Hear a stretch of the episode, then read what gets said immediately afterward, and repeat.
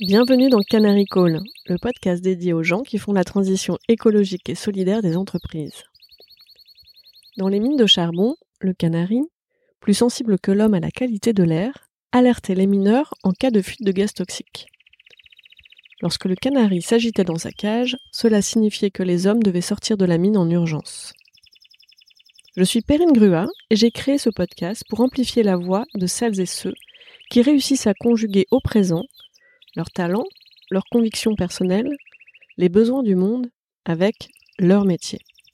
Avec Canary Call, mon objectif est aussi de convaincre de miser sur ces canaris qui sonnent l'alerte et agissent juste à temps.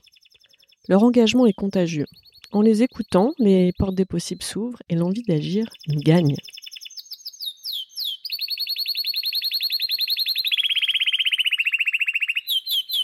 Bonjour Isabelle, bonjour Bruno. Bonjour. Bonjour. Bienvenue dans le troisième épisode de Canary Call dédié à la Convention des entreprises pour le climat. Plus de 150 dirigeantes et dirigeants de toute région et de tout secteur se sont réunis pendant 11 mois entre 2021 et 2022 pour aligner le monde de l'entreprise en France avec l'accord de Paris sur le climat. Vous avez fait partie de l'aventure. Et une des particularités du programme de la CEC, Convention des entreprises pour le climat. On va parler de la CEC, donc euh, c'est bien le, le, le, sens de cet acronyme, et de prôner une approche euh, tête, cœur, corps. Et moi, en tant que coach et recruteuse professionnelle, j'y suis particulièrement sensible. J'ai vraiment hâte, Isabelle et Bruno, d'entendre euh, votre retour d'expérience. Mais avant de commencer, est-ce que vous pourriez brièvement vous présenter? Oui, bien sûr. Donc Isabelle Sucra, je suis responsable RSE euh, pour le groupe Heineken France. Euh, et j'ai eu en effet la chance de participer à la convention des entreprises pour le climat avec Loïc Latour qui était PDG de France Boisson. Donc moi j'étais entre comme Planète Champion et lui PDG de France Boisson. Et pour me présenter, bah moi souvent j'ai tendance à dire que je suis change maker, donc faiseuse de changement. Euh, puisque euh, chez Heineken, mon objectif, c'est euh, à la fois de créer en fait les conditions pour accélérer la transformation par rapport à la préservation de nos ressources et, et tout le changement climatique, et de créer un, un, contexte avec un impact positif aussi pour rallier avec les attentes des consommateurs et des clients. Donc ça, c'est mon rôle actuel, on va dire. Et euh, bah, plus largement, euh, j'ai, euh, ça fait un an que je suis à mon poste. Et, Félicitations, bon anniversaire. Bah, comme quoi, il n'y a pas de hasard. Exactement. Et avant ça, en fait, j'ai un parcours dans l'industrie agroalimentaire, de supply chain et d'achat. Voilà. Donc merci c'est un vrai Isabelle. changement. Bah, merci Isabelle, on y reviendra. En tout cas, j'ai entendu le mot maker et faiseuse de changement. Donc, Ravi euh, de pouvoir aussi entendre ton témoignage euh, sur toutes ces actions que tu mènes, parce que finalement c'est c'est un vrai travail de terrain. Euh, donc merci pour ça. Moi je m'appelle Bruno Rousseau, j'aime bien me présenter à travers un, un arbre à cinq branches. Avec des racines, d'ailleurs, c'est ce qui me vient là spontanément. C'est bien un arbre. tu es bien un, un, un des canaris. Bienvenue dans la communauté. Merci. Ouais, les branches, voilà, les branches qui peuvent accueillir tous les tous les oiseaux, y compris le, le canari. Avec le, je vais quand même présenter le, commencer par les branches. La première branche, c'est de faire du coaching, que ce soit en individuel ou en collectif. La deuxième branche, c'est de m'occuper d'un institut de formation qui s'appelle Époquet, qui forme à, la Gestalt, qui est ma manière d'accompagner ma posture en fait d'accompagnement. Donc dans ce cadre-là, je fais de la formation et puis de la supervision.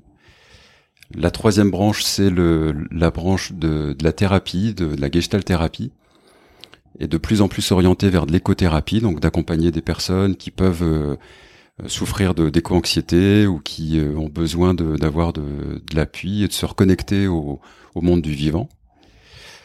La quatrième branche, c'est d'intervenir à la fac, donc euh, à Paris 2 et à Dauphine, pour former des, des coachs à, à la gestalt.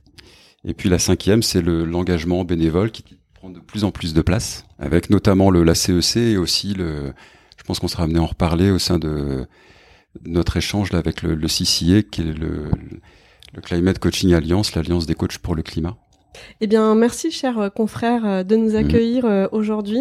je suis ravie que cet épisode puisse aussi servir à démystifier, expliquer ce que l'outil coaching peut apporter sur bah, les enjeux de, de transformation des business models sociétaux, culturels euh, qui vont avec les enjeux de transition écologique. Comment est-ce que vous êtes rencontrés tous les deux? Bah Moi, je me rappelle très bien.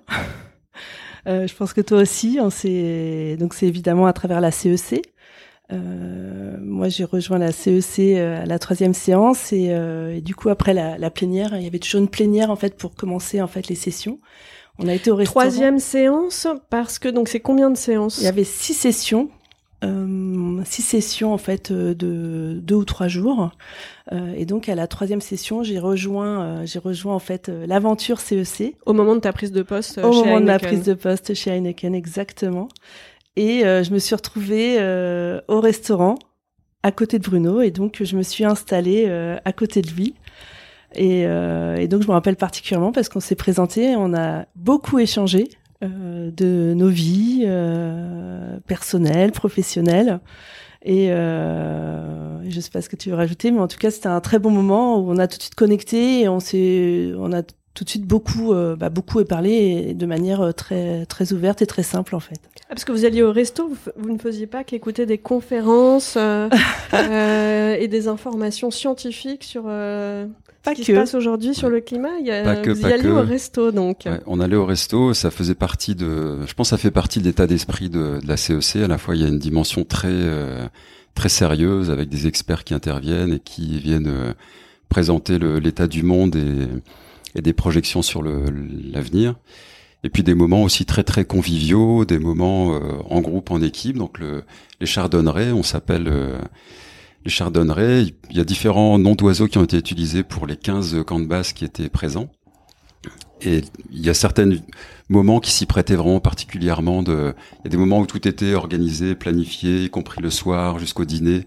Et puis il y a quelques moments où on avait une forme de, de liberté. Mm. Et donc c'est là que tu t'es joint à nous euh, quand on s'est retrouvé au restaurant euh, mm. le soir avec, le, avec les différents chardonnerets, les membres du camp de base.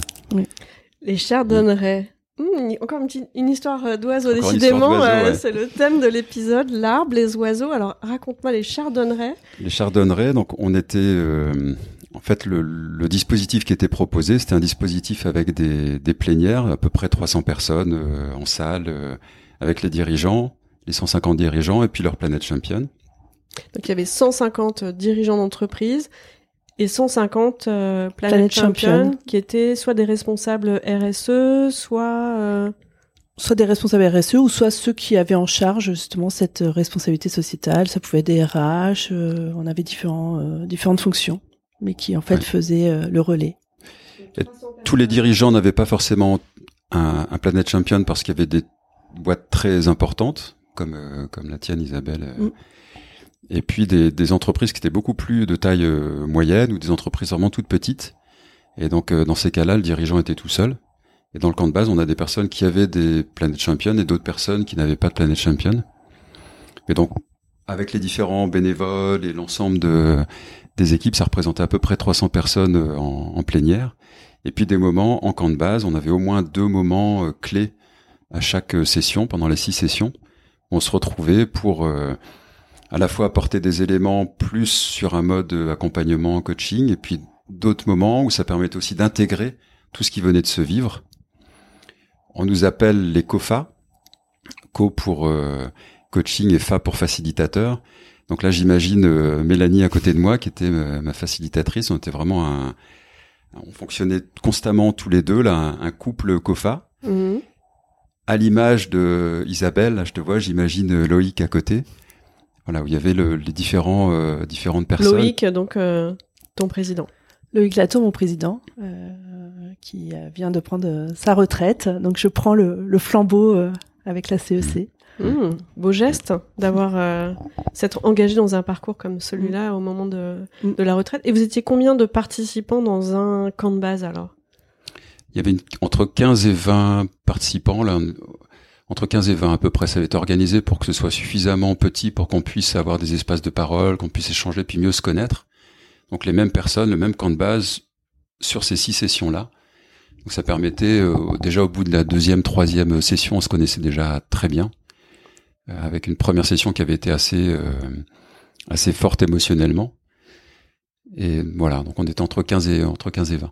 Et donc chaque camp de base euh, portait un, un, nom. Donc euh, vous, Ouais. c'était les chardonnerets, les autres, euh, comment Alors voilà, nous c'était les chardonnerets, mais il y a aussi le, les alouettes, les chouettes, les cigognes, les colibris, les colombes, les geais, les hérons, les hulottes, les merles, les mésanges, les moineaux, les palombes, les pinsons et les tourterelles.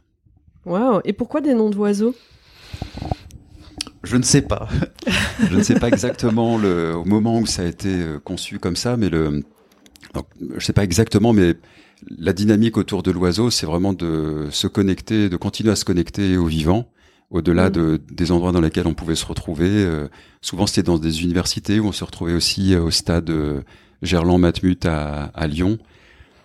Et, et je pense que ça a permis d'introduire la dimension de, de connexion directe à la nature, au vivant, au côté plus animal et plus biologique, euh, vers lequel on, souhaite tendre et voilà, pour tendre vers du régénératif, euh, pour pouvoir euh, à la fois faire sa propre transition personnelle, la transition du dirigeant, la transition du Planet Champion, et les transitions aussi à travers la dynamique collective, et puis de pouvoir amener aussi du vivant dans les organisations, dans le leadership, dans le, le, le- ce qui est proposé, dans les produits, les- la valeur ajoutée des services qui sont proposés, voilà, des différentes entreprises. Ouais, J'adore l'image euh, comme ça. de ces- C'est des choix de, de petits euh, oiseaux en fait. Donc Mm. euh, Mm. moi, c'était aussi le, le lien avec le, le choix du nom du, du podcast. c'est au-delà de la sensibilité, de la capacité à percevoir finement du, du canari et la dimension aussi écouter sa part animale, Mm. écouter euh, son émotivité, euh, ce qui est pas forcément encore conscient. En fait, euh, c'est vrai que la, la mise, le passage à l'action se fait pas toujours euh, au départ de manière consciente. Donc donc euh, ça, ça résonne. Pour toi, en fait, les chardonnerets, ça, ça résonnait comment, Isabelle? Alors, euh, les chardonnerets, c'est vraiment devenu un, un collectif euh, enfin, d'amis, de confrères, euh, très divers. hein. C'était, c'était vraiment une équipe où euh, on était heureux de se retrouver, euh, ça c'est sûr, euh, et on attendait ce moment-là. Euh, et le chardonneret, euh, par rapport au symbole, euh, moi, j'avais regardé un petit peu parce que j'aime bien savoir euh, ce que représente un animal. C'est- C'est comme ça. Et, et en fait, au-delà du côté unique hein, du chardonneret, euh, c'est vraiment qu'il est d'une du- de toute beauté. Moi, je le trouve particulièrement beau. Euh, et au-delà de la beauté, en fait, ça signifie un oiseau rapide et en mouvement. Alors Hmm. ça, c'est vraiment quelque chose, je trouvais, qui nous ressemblait beaucoup. Un oiseau euh, donc rapide et en mouvement, symbole de courage et avec de l'énergie, justement pour ce côté euh, mouvement. Euh, et euh, l'idée, c'était de dire ce symbole euh, du chardonneret, c'est de rêver, de croire en ses rêves et du champ des possibles. Et vraiment, en fait, quand j'ai regardé la signification, je trouvais que c'était vraiment dans cette dynamique-là qu'on était tous ensemble euh, par rapport à notre transformation euh, individuelle, collective. Mais en fait, au-delà des chardonnerets, hein, parce que là, c'est l'exemple du chardonneret, mais c'était vraiment dans le collectif de la CEC, euh, session 1, j'ai envie de dire, enfin, ou première euh, année 1, euh, mais avec l'objectif de rayonner et, et puis d'engager euh, bah, tout- toutes les parties prenantes, euh, euh, que ça soit en interne dans nos entreprises, euh, mais tout l'écosystème en fait, et puis qu'il y ait en fait d'autres sessions qui arrivent. Donc voilà, moi je vois vraiment cette énergie et cette mise en action euh, au-delà du chardonneret. Ce que tu dis, ça me fait euh, entendre champ des possibles euh, écrit autrement. Je n'avais jamais imaginé euh, champ comme euh, euh, C-H-A-N-T, donc Mhm. euh, j'avais jamais entendu comme ça. Mais là, ça me donne envie de l'entendre comme ça. Et pourquoi vous êtes lancé dans cette euh, aventure? Parce que c'est, c'est, je sais que tu as déjà pas mal d'engagements euh, bénévoles. Toi, tu étais en prise de poste. C'est quand même, si j'ai bien compris, euh, ça prenait trois jours, c'est ça, tous les mois et demi? Ouais, C'était deux jours et demi, deux jours et demi, six Sans sessions, les transports. plus des intercessions. Ouais. C'était donc ça a commencé à Paris, ensuite on est allé à Lille, à Nantes, à Marseille, à Lyon et à Paris. Mm. On, a, on a pas mal bougé aussi euh, géographiquement. Mm. Et c'était aussi beaucoup de préparation, beaucoup de voilà, en sachant qu'on est on est tous bénévoles. Donc il y avait aussi toute une toute une coordination d'animation de avec un immense respect et, une gratitude énorme pour l'ensemble des gens qui se sont mobilisés, euh, que ce soit Eric, euh, Yannick, euh, Valérie, Armel, enfin les différentes personnes au départ, et puis l'ensemble des des bénévoles qui se sont qui sont venus sur les branches de l'arbre, se mm. poser en disant voilà qu'est-ce que je peux faire, qu'est-ce que je sais faire, et, et on y va ensemble. Donc parce que c'est quand même un temps euh, impressionnant. Qu'est-ce qui vous mm. euh, vous a mobilisé en fait euh, pour vous engager dans, dans ce parcours-là? Déjà, est-ce que vous imaginiez que ce serait autant d'engagement au départ? Personnellement, non. J'avais sous-estimé l'engagement, mais qui finalement, ben, enfin, tu l'as très bien dit, hein, le mot engagé fait qu'à partir du moment où tu t'es lancé dans l'aventure, bah, tu, tu le fais pour toi et en même temps, tu as un collectif qui fait que tu peux pas laisser les autres. C'est assez étonnant. Euh, donc il y avait, comme tu le dis, il y avait euh, les sessions en plénière et puis il y avait les intercessions et puis en fait on travaillait notre feuille de route hein, parce que l'objectif au-delà de, de, cette transformation euh, d'abord individuelle puis dans notre entreprise, là je vais parler au niveau des, des, des entreprises, euh, on avait aussi euh, des livrables euh, qui était euh, on s'engage à euh, partager notre feuille de route 2030 à la fin de la CEC avec des engagements de réduction d'empreinte carbone. Donc au-delà de tout ce qu'on a eu comme intervention, là on est vraiment sur comment on s'engage à transformer notre entreprise et tous les écosystèmes pour réduire l'empreinte carbone et pour avoir un impact positif pour la planète et passer de euh, responsable à contributif et pour aller dans euh, l'entreprise euh, régénérative. Et qu'est-ce qui t'a amené à t'inscrire en fait à ce programme? Alors moi, ce qui m'a amené à m'inscrire, c'était ben, de porter Heineken dans cette transformation. donc c'est au niveau de l'entreprise. Et puis moi, j'en voyais un, un, intérêt euh, à la fois pour moi et puis de se dire bah si on est 150 entreprises qui se mobilisent euh, diverses et variées, il y avait des grands groupes et des petits groupes, on va pouvoir faire bouger les choses. Donc on a la chance, hein, il y a eu les, enfin tous les créateurs, cofondateurs qui ont déjà lancé euh, la petite graine comme on dit, et nous on était là pour bah, pour que ça prenne et, et la mise en action. donc personnellement, ce qui m'a poussé, c'est vraiment d'aligner à la fois mon engagement euh, que je portais avec euh, ma, personnalité et, m'investir personnellement en fait. Hmm. Et toi? Et moi, Parce que bah, toi, c'est un engagement euh, bénévole. Ouais, ça prenait pas mal de temps. J'étais déjà en fait engagé en, avant le, la CEC, notamment auprès de, de l'Alliance des coachs pour le climat. Et puis j'ai une forme de d'éco-sensibilité ou de d'éco-anxiété assumée. Pour la petite histoire, c'est euh, ma femme qui est fresqueuse, qui euh, d'ailleurs a, facilité l'animation, la, coordination de la fresque du climat pour la CEC, qui à un moment donné a entendu parler, euh, le, je sais plus c'était Eric ou Valérie, je pense Valérie Brunel au départ, qui cherchait des coachs. Et donc elle a commencé à dire, bah je connais quelqu'un à la maison qui est sensible à ce sujet-là et qui, donc voilà, elle m'en a parlé, ça se fait très spontanément comme ça. Au départ, je pensais pas y aller parce que j'étais, euh, j'avais énormément de choses déjà de, de calées, de prévues. Et quand j'ai compris l'enjeu euh, et quand j'ai compris le dispositif, notamment, je me souviens d'un échange avec euh, Caroline et Anna, qui m'ont, voilà, à la fois, elles venaient chercher à ce que qu'est-ce que ça veut dire éco-sensible pour s'assurer que les coachs étaient suffisamment connectés à ce sujet-là et pouvaient se laisser toucher suffisamment à ce sujet-là. Et donc, à la fin de l'échange, je me suis dit, ok, je, je, vais essayer de tout annuler et puis je, je m'engage, j'y vais, je, je fonce. C'était euh, comme si je pouvais pas vraiment dire non à, à, cette aventure-là. Ça a été euh, éprouvant. À certains moments, c'était assez, assez difficile, mais vraiment, je le vis comme une, enfin, comme l'expérience humaine, collective, la plus enrichissante que j'ai eu à vivre. Waouh. Mmh. Merci pour ce partage. Isabelle, toi, tu es arrivée à la troisième session. C'est exact. Donc, tu arrives, tu prends ton nouveau poste, ta feuille de route à écrire, ton président euh, est inscrit, euh, et là, tu débarques donc dans euh, ce programme.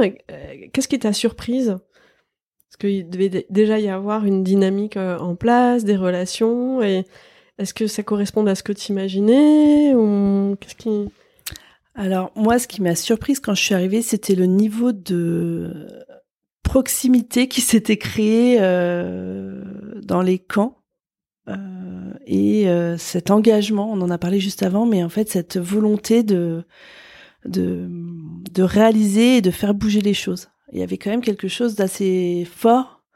Donc on l'a très bien dit, on parlait de, il y avait des moments vraiment très scientifiques, euh, donc on apprenait. Il y avait des moments quand même de, de grande rigolade.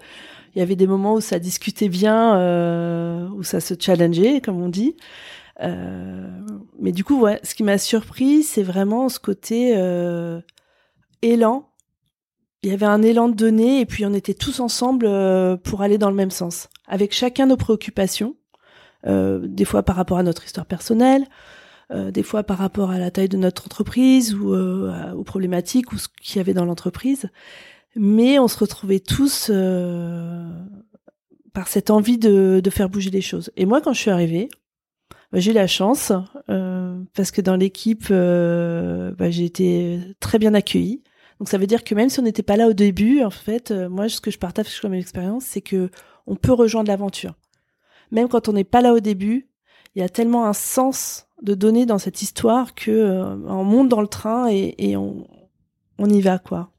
Toi qui étais euh, dans l'équipe COFA, qu'est-ce que vous avez mis en place en fait euh, pour que cet élan collectif, cette proximité se mette en place et cette capacité aussi à, à inclure des personnes qui arrivent, j'imagine parfois des personnes qui peuvent venir ou pas d'une session à l'autre, mm. des tailles d'entreprises complètement différentes, donc euh, de la TPE euh, au grand groupe du CAC 40, euh, des personnalités, des parcours, des enjeux. Qu'est-ce que vous avez mis en place pour que, pour dire, voilà, c'est simplement la mayonnaise prenne un et deux que cet engagement, cet élan se solidifie?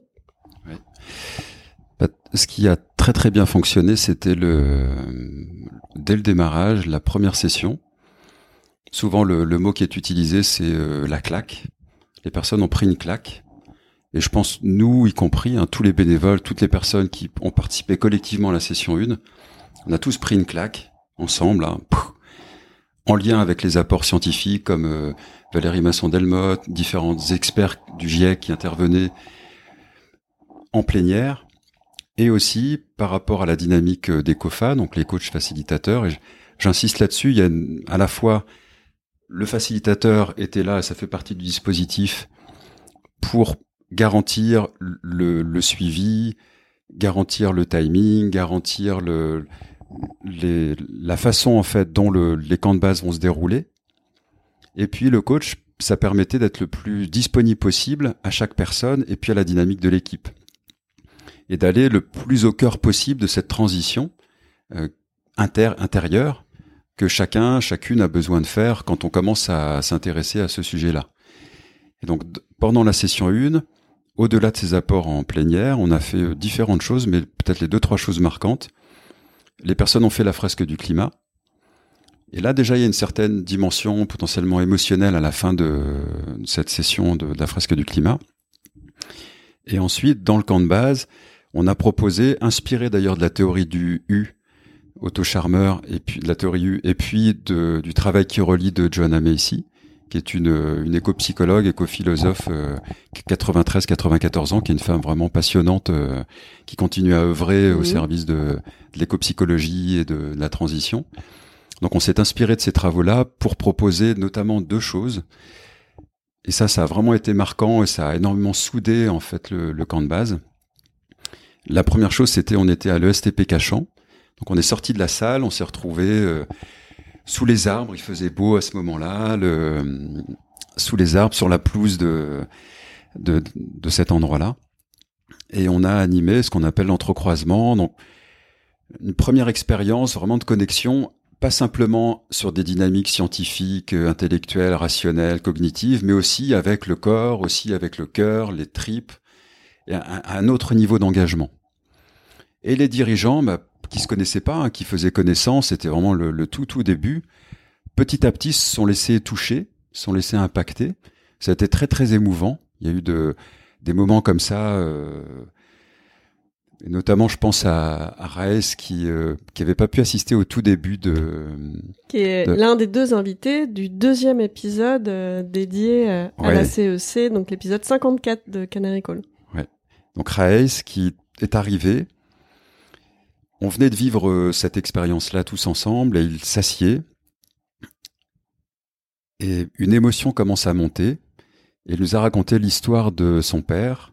Donc il est d'origine syrienne, il a fui la Syrie. Et son père a un espace avec des arbres.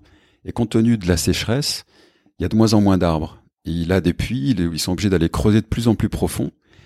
Mais ça nécessite beaucoup d'argent, donc il est obligé de vendre une grosse partie de ses terres au fur et à mesure pour garantir, pour maintenir en vie le certain, une certaine partie là de l'espace végétal.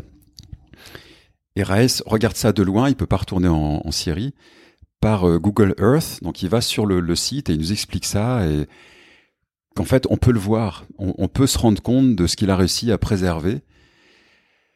C'était tellement émouvant que la plupart des personnes du camp de base euh, commençaient à avoir les larmes aux yeux. Ça nous a énormément euh, rapprochés. Et ensuite, on a écrit ce qu'on appelle la lettre pour un être du futur, à se projeter sur les, générations à venir. Et donc, je me remémore les différentes personnes, euh, les arbres autour, à écrire leurs lettres. Donc voilà, il y, y a eu ces moments de la session 1 qui ont été particulièrement forts dans ces camps de base, dans le camp de base Chardonneret et dans les autres camps de base euh, autour de nous. Et, tous ensemble, ça, on s'est retrouvés après tous ensemble, on venait de vivre une expérience vraiment forte. On s'est un peu posé la question de est-ce que les dirigeants vont revenir après avoir vécu quelque chose dont on n'a pas forcément l'habitude, en fait, qu'on n'a pas forcément l'habitude de vivre euh, tous les jours quand on est dirigeant d'une entreprise? Mais au contraire, ça les a vraiment soudés, motivés, euh, embarqués. Voilà, et on a pu passer à la session 2, la session 3 et les autres sessions au fur et à mesure. Et je rajouterais même que c'est ce qui a permis aussi de souvent d'avoir un sursaut. On parle du sursaut en fait, Mhm. même dans notre feuille de route, euh, comment on a eu un sursaut grâce à la CEC. Bah, je pense que ces types d'événements, euh, ça a permis de vraiment au fond des tripes de se dire mais qu'est-ce que je veux laisser demain? Et et pourquoi on doit changer les choses? Et c'est grâce aussi à ces moments-là euh, qu'on a eu avec la CEC qu'on a pu accélérer et aller plus vite dans bah, avec mon entreprise, je vais changer les choses pour avoir un, un impact positif euh, sur euh, sur euh, sur nos ressources et, et sur l'avenir. Oui. Vraiment.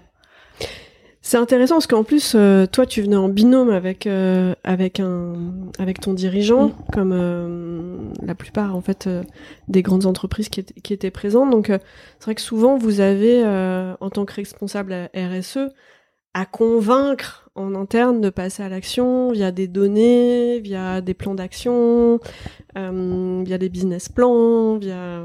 Je, je sais que j'ai cru voir que tu venais des achats Mhm. euh, au départ. Et là, finalement, ça s'est pas fait sur euh, le champ de convaincre d'avancer, mais euh, ressentir. Comment comment comment ça s'est passé? Qu'est-ce que ça a changé derrière pour toi dans la, dans la façon de déployer? Alors, ce que ça, en tout cas, ce que ça a permis, euh, c'est vraiment de, de, de, de, remettre le vivant en fait quand on parle. C'est-à-dire que euh, entre dire j'ai un business case, euh, il faut atteindre tel objectif et puis je vais mettre tel euh, indicateur pour pouvoir le suivre et puis on mettra un plan d'action. Non. Alors ça veut pas dire que ça existe pas. Hein. Je vais pas dire que ça existe pas. Il y a toute cette méthodologie hein, qui qui a fait ses preuves et qui qui permet justement de de, de suivre ce qu'on dit et de faire ce qu'on dit. Mais là, l'idée, c'est de se dire, de donner du sens en fait à euh, toutes nos prises de décision et le fait qu'on doit agir maintenant pour l'avenir. Donc ces prises de conscience-là et toute cette partie émotionnelle, ça permet vraiment de se dire, par exemple dans ma bouteille à Heineken, j'ai de l'eau, j'ai de l'orge, j'ai du houblon, il me faut de l'énergie pour produire, je prends des ressources naturelles avec mon emballage. Donc comment je fais demain pour préserver le vivant et euh, utiliser un minimum de ressources naturelles euh, grâce à de la circularité, grâce à de l'énergie verte. Et vraiment, euh, quand on prend conscience de ça et de la préservation de la biodiversité, ça, ça aide dans nos prises de décision. Je parle du climat, mais on parle, on a parlé des hommes. En fait, on arrive vraiment à, voir concrètement de quoi on parle au-delà d'un indicateur ou d'une décision euh, euh, de business case. Et comment ça impacte maintenant ta façon d'agir en entreprise, de déployer les, les projets, ce que tu as vécu à la CEC Qu'est-ce que qu'est-ce que tu amènes avec toi dans ta boîte à outils? C'est ce que j'allais dire. Il y a toutes ces sessions-là, en fait, de prise de conscience, mais au-delà de ça, il y a eu aussi beaucoup de témoignages euh, ou de partage d'outils. Hein. C'est aussi une boîte à outils, la CEC, sur euh, comment embarquer les collaborateurs. Euh, parce qu'on sait que c'est c'est indispensable si on veut changer. enfin, deux dans une boîte de 3700 personnes, ça suffit pas. Et puis il y a plein de gens qui sont déjà très convaincus, hein, il faut il faut le dire, et qui attendent que ça d'être mis en action. Euh, donc là, moi, ce que la CEC a permis de changer, c'est de voir euh, euh, ce qui était fait dans d'autres entreprises. On, parlait, on a parlé des fresques, des témoignages, de d'engagement public qu'on peut avoir, comment on travaille sur la biodiversité. Donc c'est tous ces échanges-là qui font qu'on a pu bah, le partager en interne avec par exemple une fresque du climat chez Heineken. On a commencé à la déployer faire intervenir des personnes pour parler d'agriculture. Quand on parle d'agriculture bas carbone, qu'est-ce que ça veut dire? Donc c'est vraiment donner du sens à tout ce qu'on fait en fait. Hmm. Et ça, je pense que la CEC m'a vraiment accompagnée sur bien illustrer à toutes nos actions. Elles sont faites pour préserver le vivant. Hmm. Donc euh, finalement, euh, chacun est arrivé avec euh, ses raisons. Soit j'ai voilà j'ai l'intuition qu'il faut que je peux pas rater ça que c'est important ce qui est en train de se passer. Soit c'est dans le, mon président est inscrit, c'est dans le cadre de ma prise de poste. Il y a, y a, y a mille raisons différentes d'arriver. Les personnes arrivent par intuition, voilà. Travail de prise de conscience mm. qui permet de passer de je suis là parce que à ah voilà euh, tilt. Euh, tu parlais des claques. Euh, en tout mhm. cas des prises de conscience qui permettent de, de vraiment mettre des mots et, et mm, sur un ressenti ou sur une intuition, le rendre intelligible, puis derrière travaille sur qu'est-ce que ça me donne envie de faire et un vrai plan d'action. Qu'est-ce que en tant que COFA vous avez mis en place qui a permis à chacun de, s'autoriser en fait ces prises de conscience très individuelles dans un si large groupe parce que 300 personnes, je trouve ça très intéressant ce qui, ce qui s'est passé parce que souvent c'est le sujet, hein, comment accompagner, déployer des centaines de personnes, des milliers de personnes en entreprise. Là, finalement, dans un temps assez raisonnable, euh, 300 personnes embarquées, alignées. Et de, ce que je comprends, c'est passé quand même quelque chose de très fort au niveau de l'émotion. C'est un public de dirigeants Qu'est-ce que vous avez mis en place qui a permis euh, à chacun de s'autoriser ces prises de, conscience et ces émotions? Il y a deux choses qui me viennent. Euh, la première chose, c'est le dispositif. Tu commençais à en parler, Isabelle. Et la deuxième chose, c'est la posture, sur la posture d'accompagnement. Sur le dispositif, l'état d'esprit, c'est de se mettre, on s'est tous mis, tous les bénévoles, au service des dirigeants des planètes champions. Donc, tout l'état d'esprit, tout ce qui était fait, proposé, réalisé, c'était au service de cette transition des dirigeants, des entreprises, des planètes championnes. Ensuite, il y a eu le, tout le monde s'est engagé. Ça faisait partie du cadre euh, d'engagement à assister. Donc, c'était le, le numéro un de l'entreprise qui assistait aux six sessions. Et donc, ça leur a permis petit à petit de faire leur chemin en sachant que certains arrivés avaient déjà une conscience écologique très développée. D'autres, euh, beaucoup, beaucoup moins voire euh, vraiment prenez conscience au fur et à mesure que ça se passait de, de toute la dynamique d'interconnexion, d'interdépendance et systémique du sujet. Donc ça c'est la première chose, c'est de pouvoir aller sur du euh, sur différentes sessions avec différents thèmes qui étaient proposés.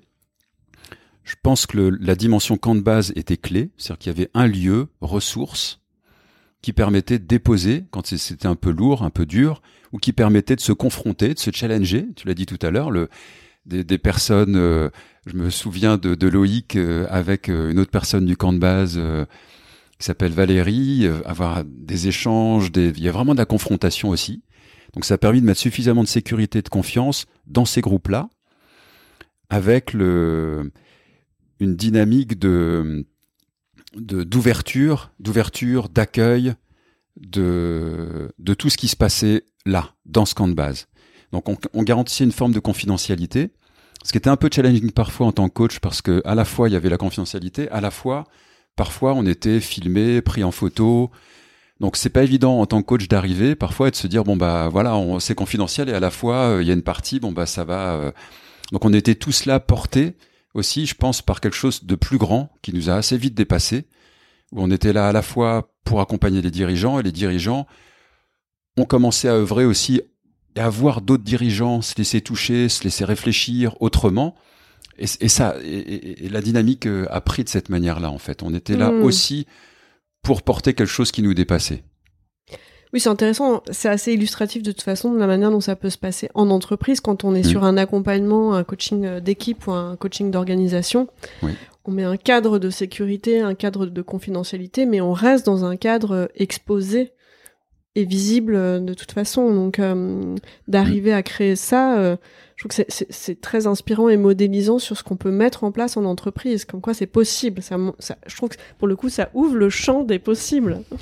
Bah, quand, quand je t'entends Isabelle parler de d'Heineken, la façon dont tu en parles, moi ça vient me ça vient me toucher, ça me je vois le, le tout- toute l'évolution en fait des différents dirigeants qui sont arrivés avec une certaine représentation, avec une manière de regarder leur métier. Et à partir du moment où ils ont commencé à se dire OK, à travers mon métier, il y a un impact et je peux transformer bien au-delà de l'entreprise en mettant davantage la dynamique biodiversité, climat, social, toute la dimension de leadership aussi, de, de parler à partir de, de chacun, chacune, comment euh, il ou elle le vit, bah, ça a commencé à, à changer, à faire bouger les lignes, et de voir, puisque chacun est différent, vient avec un niveau de conscience différent, et puis ça bouge. Et donc tout ça fait que, notamment grâce au camp de base, ça a permis une mobilisation, une transformation, sans qu'on ait parfois même besoin d'aller chercher trop loin, mais juste à laisser vivre ce qui se vivait là, en fait. Ça me touche particulièrement parce que euh, je pense que pour moi ça illustre complètement une des raisons pour lesquelles euh, j'ai décidé euh, d'adopter ce métier de, de, de Mhm. coach. Mhm. Parce que au-delà d'être un levier de performance, c'est aussi un levier de durabilité pour euh, bah, pour l'énergie humaine euh, à l'échelle individuelle, mais aussi pour accompagner les transformations euh, sociétales dont, dont on a besoin aujourd'hui. Donc ça me touche euh, particulièrement. Et le- je suis allé voir hier le, le film euh, sur Simone Veil. Et donc, Qui s'appelle comment? Qui s'appelle euh, Simone, le voyage du siècle, je crois. Et c'est particulièrement émouvant de, de voir euh, cette femme euh, à la fois avec le, le vécu, euh, ce qu'elle a vécu dans les camps et tout son parcours. Donc à la fois il y a quelque chose de très très touchant, très émouvant, et à la fois bah, elle fait avec qui elle est, comment elle vit les émotions, comment elle vit son engagement. Et il y a aussi énormément de détermination, de courage, de d'aller regarder le monde tel qu'il est et de s'engager pour pouvoir le, le transformer, le avec un, un état d'esprit très très à la fois il y a quelque chose de combatif Mm. et à la fois très heureux au- aussi avec euh, tout un tas d'appuis. Je pense que c'est ça aussi qui a permis le- les transformations, c'est qu'il y y a eu des appuis, des appuis, du soutien. On n'était pas tout seul. Et voilà, et ça embarque. Ça embarque. J'ai envie de retenir deux mots en particulier de ce que tu viens de nous partager. J'ai entendu le mot courage et j'ai entendu heureux. Donc Mhm. euh, finalement, euh, ce parcours a permis aussi euh, de, de développer un joyeux courage. Ah oui, ah oui. Ah, Il y, a- des moments comme ça, des moments de, de, de danse, où voir On le, a le- les- dansé, les- on on a dansé, on a ri, on a, il y a, Mm. il y a des moments inoubliables comme ça de, de connexion. Ouais. Et ça, c'est aussi un élément qu'on a parfois un- un- tendance à mettre de côté ou à perdre. hein. Mm. Enfin, je dis on, je dis, je peux dire je aussi, de, de la puissance, de, de, de la joie, de, ça, crée un, un engagement, un engouement, euh, euh, particulièrement avec le, les dirigeants, les Planet Champions, les bénévoles, tous ensemble. Ça a vraiment permis, et c'est un état, je pense, que ça a créé un état d'esprit aussi CEC, petit à petit, qui a, qui a beaucoup, beaucoup aidé, ouais. Et donc là, maintenant que le, programme s'est terminé, qu'est-ce que concrètement euh, ça vous donne envie de mettre euh, en place? Alors chez, chez Heineken, est-ce que vous allez aussi danser euh, autour du programme RSE Comment. Alors, j'aime beaucoup l'image. Et ce qui va être maintenant déterminant, ça va être de danser avec nos fournisseurs, nos clients, nos consommateurs. Parce que là, c'est super cette aventure. Il y a un super élan. C'est en train d'être décliné sur des régions. Mais en fait, il faut que le collectif il soit encore plus grand et qu'il y ait une plus grande résonance. Donc, euh, en tout cas, moi, j'ai invité tout le monde à la danse euh, parce que tout seul, on n'y arrivera pas.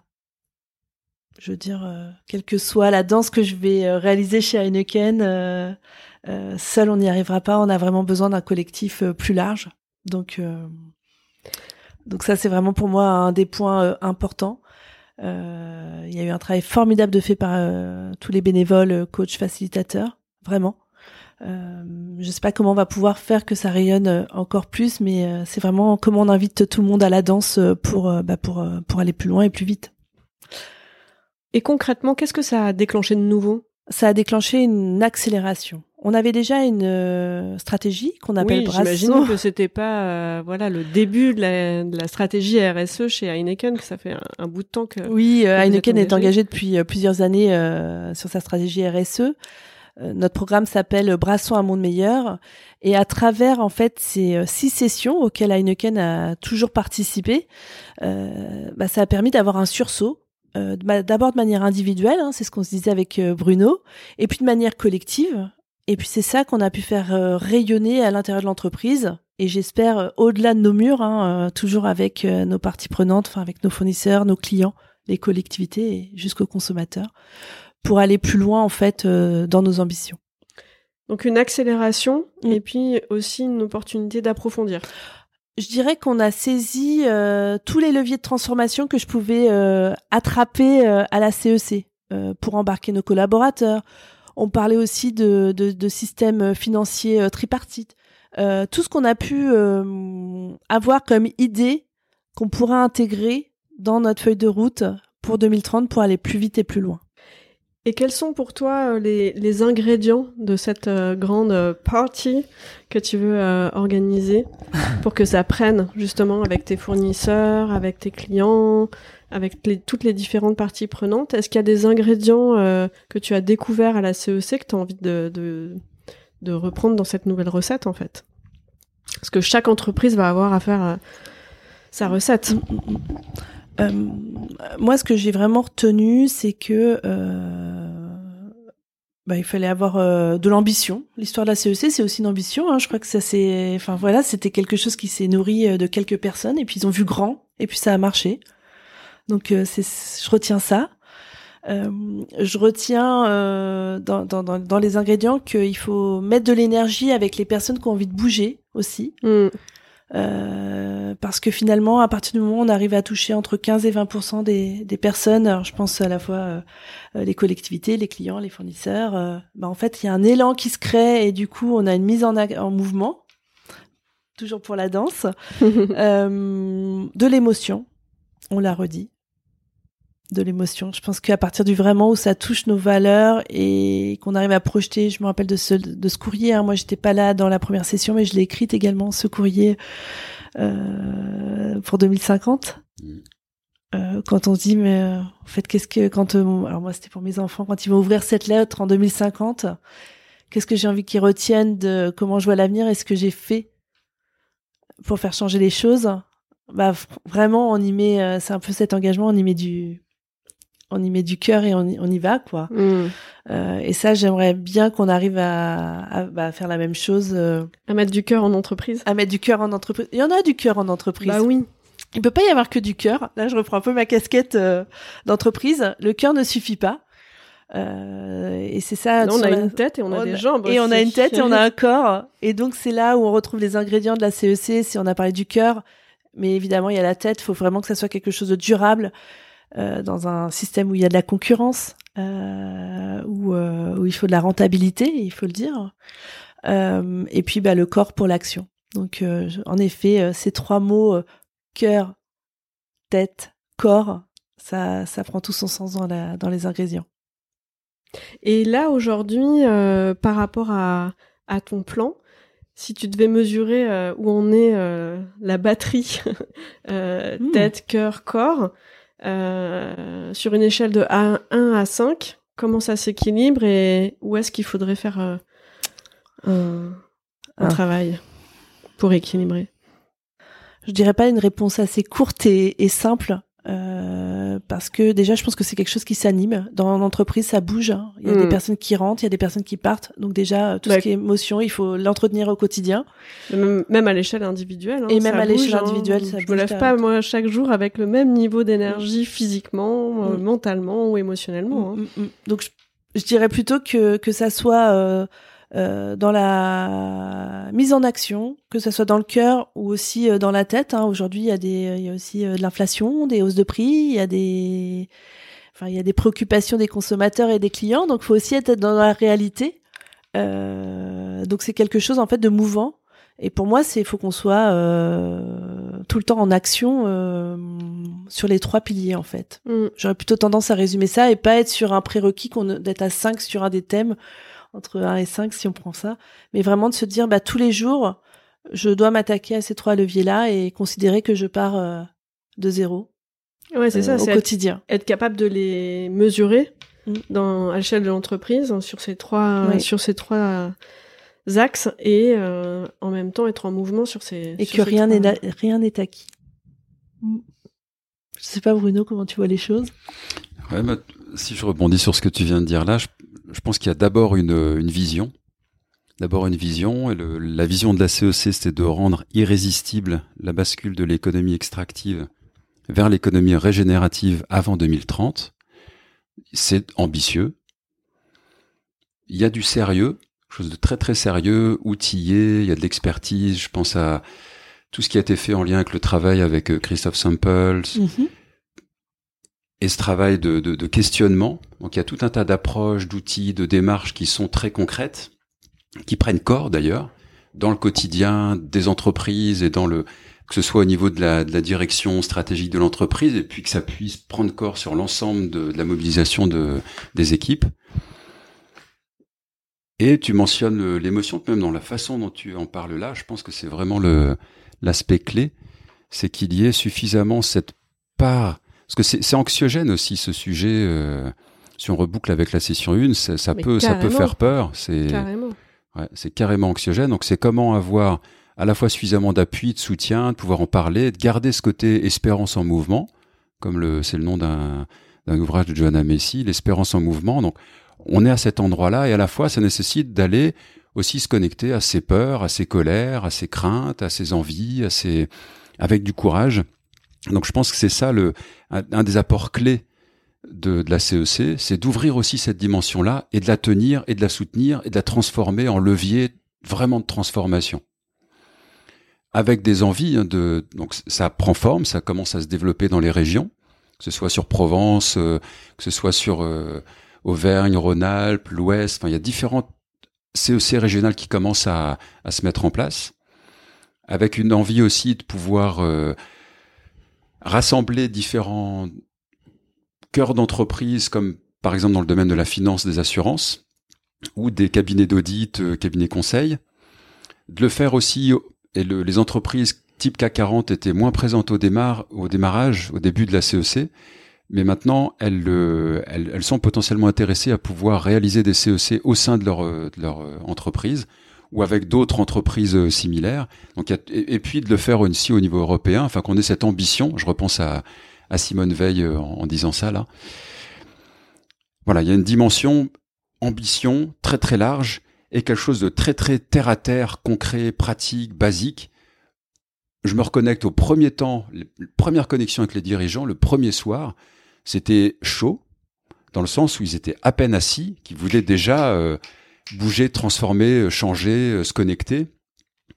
Ça nécessite de prendre un petit peu de temps, de se laisser toucher, de réfléchir, de mettre du corps, de mettre en pratique, et à un moment donné, bah ça, ça se met en place, et puis à travers les différents écosystèmes, il y a aussi tous les partenaires de, la CEC avec l'ADEME, le BPI, enfin la fraise du climat, on le mentionnait tout à l'heure. Enfin, il y a tout un tas de partenaires euh, qui sont présents et qui peuvent soutenir, qui peuvent aider à ces transformations-là. Hmm. Je retiens finalement prendre le temps de Hmm. vraiment risquer de réussir. Oui, ouais. Prendre ce temps-là au départ, le temps de se laisser toucher. Notamment, ça me fait réfléchir aux, aux formations, aux programmes de formation proposés pour le gouvernement. Donc, d'ailleurs, la CEC a beaucoup œuvré à, ce, à travers une forme de lobbying, d'échange, de contact, de rencontres, pour que le gouvernement puisse se faire former, euh, notamment les 20 heures, et aussi les 28 heures là pour les hauts dirigeants, les hauts fonctionnaires de l'État. C'est intéressant de parler de formation, et à la fois, s'il n'y a pas ces dynamiques type camp de base, avec une dynamique plutôt COFA, coaching, facilitation, on risque de passer à côté de quelque chose d'essentiel. Je plus sois, et c'est un message important que tu passes à toutes les entreprises qui s'engagent dans ces, Mmh. dans ces programmes de transformation. Mmh. C'est pour moi euh, un ingrédient et je suis ravie de pouvoir partager cet épisode aujourd'hui avec vous parce que pour moi c'est un ingrédient de, de indispensable de, de la réussite de ce type de programme. Mm. Prenons, le- prenons le temps de vraiment risquer de réussir et ça prend un peu de temps. Mm. C'est comme à l'échelle individuelle, hein, quand on a envie de mener une transition professionnelle ou un changement de vie, euh, ça se fait pas en un claquement de doigts. Et là, on parle de changement de vie euh, assez radical. Donc, euh, on peut pas mener ça sans prendre le temps de se laisser toucher, de s'entourer, d'avoir aussi ces points de, de, de joie et de sécurité qui permettent de prendre des risques et de dépasser ses peurs. Quoi. Oui. Toi, à ton niveau, qu'est-ce que ça te donne envie de, de changer, de faire de nouveau dans ta pratique? Alors, dans ma pratique, c'est pour ça d'ailleurs que j'aime bien utiliser l'image de l'arbre, le symbole de l'arbre. C'est dans ma pratique de de coaching, c'est d'a- d'aller de plus en plus euh, à l'extérieur, euh, d'aller euh, dans un parc, d'aller au contact direct de des éléments de, de la nature environnante, du vivant en- en- environnant, et puis de aussi, et ça c'est la dynamique plus coaching engagé, notamment qu'on développe au sein de la convention, au sein de, du CCA, CEC, CCA. le- CCA, euh, qui est... CCA qui est le Climate Coaching Alliance. Donc je faisais déjà partie du CCA avant la CEC. J'en ai beaucoup parlé quand. Et donc il y a pas mal de coachs qui sont aussi des coachs euh, CCA.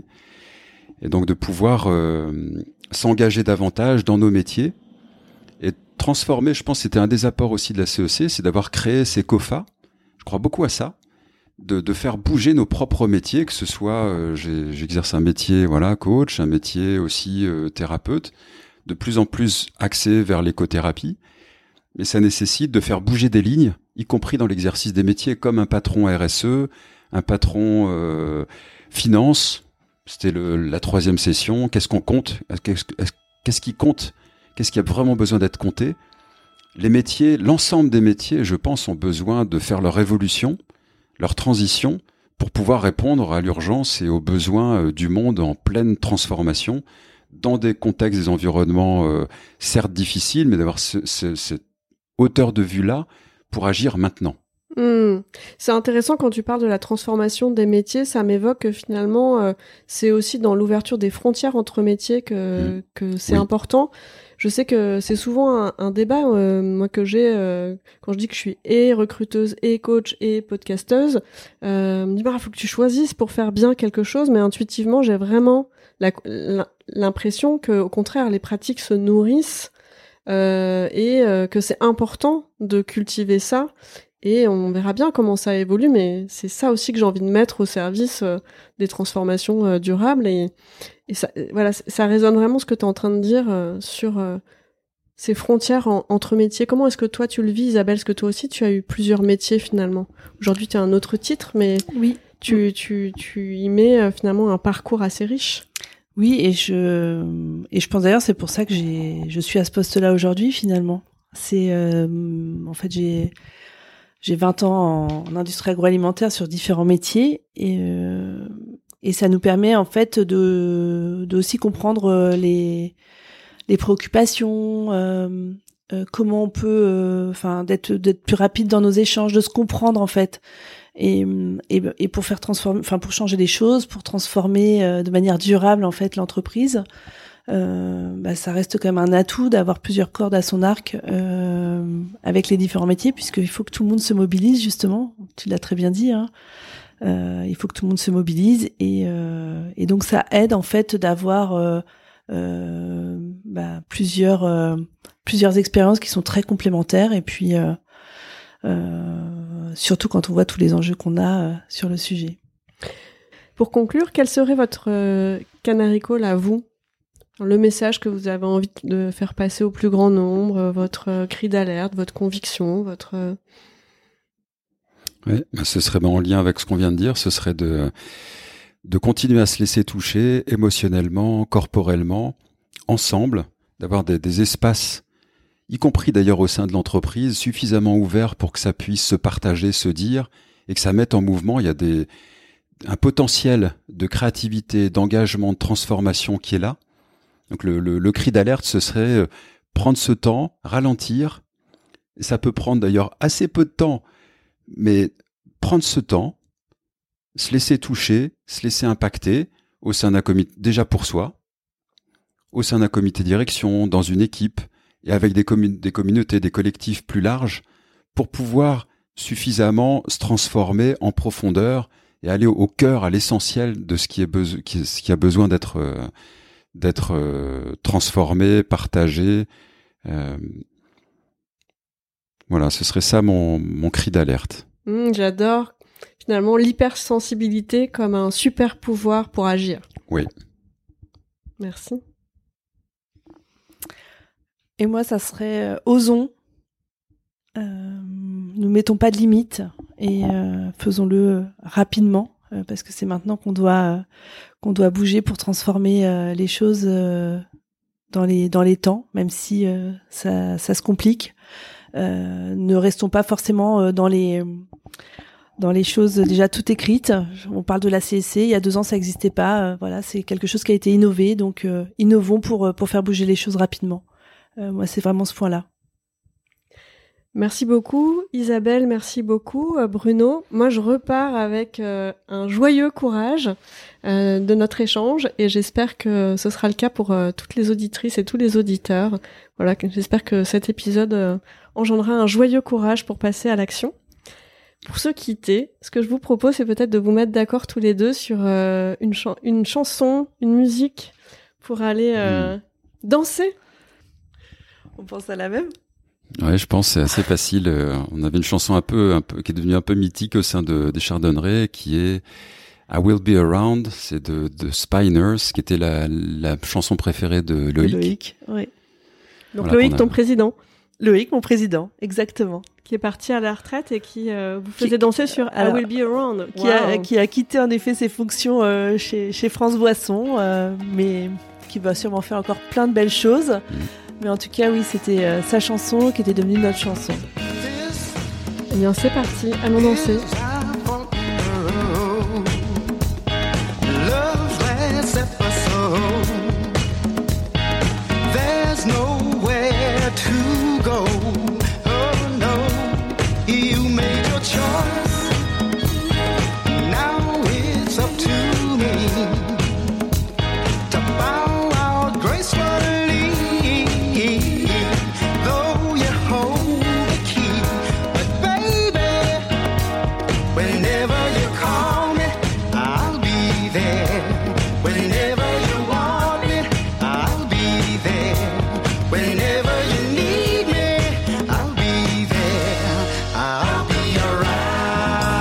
Merci pour votre écoute.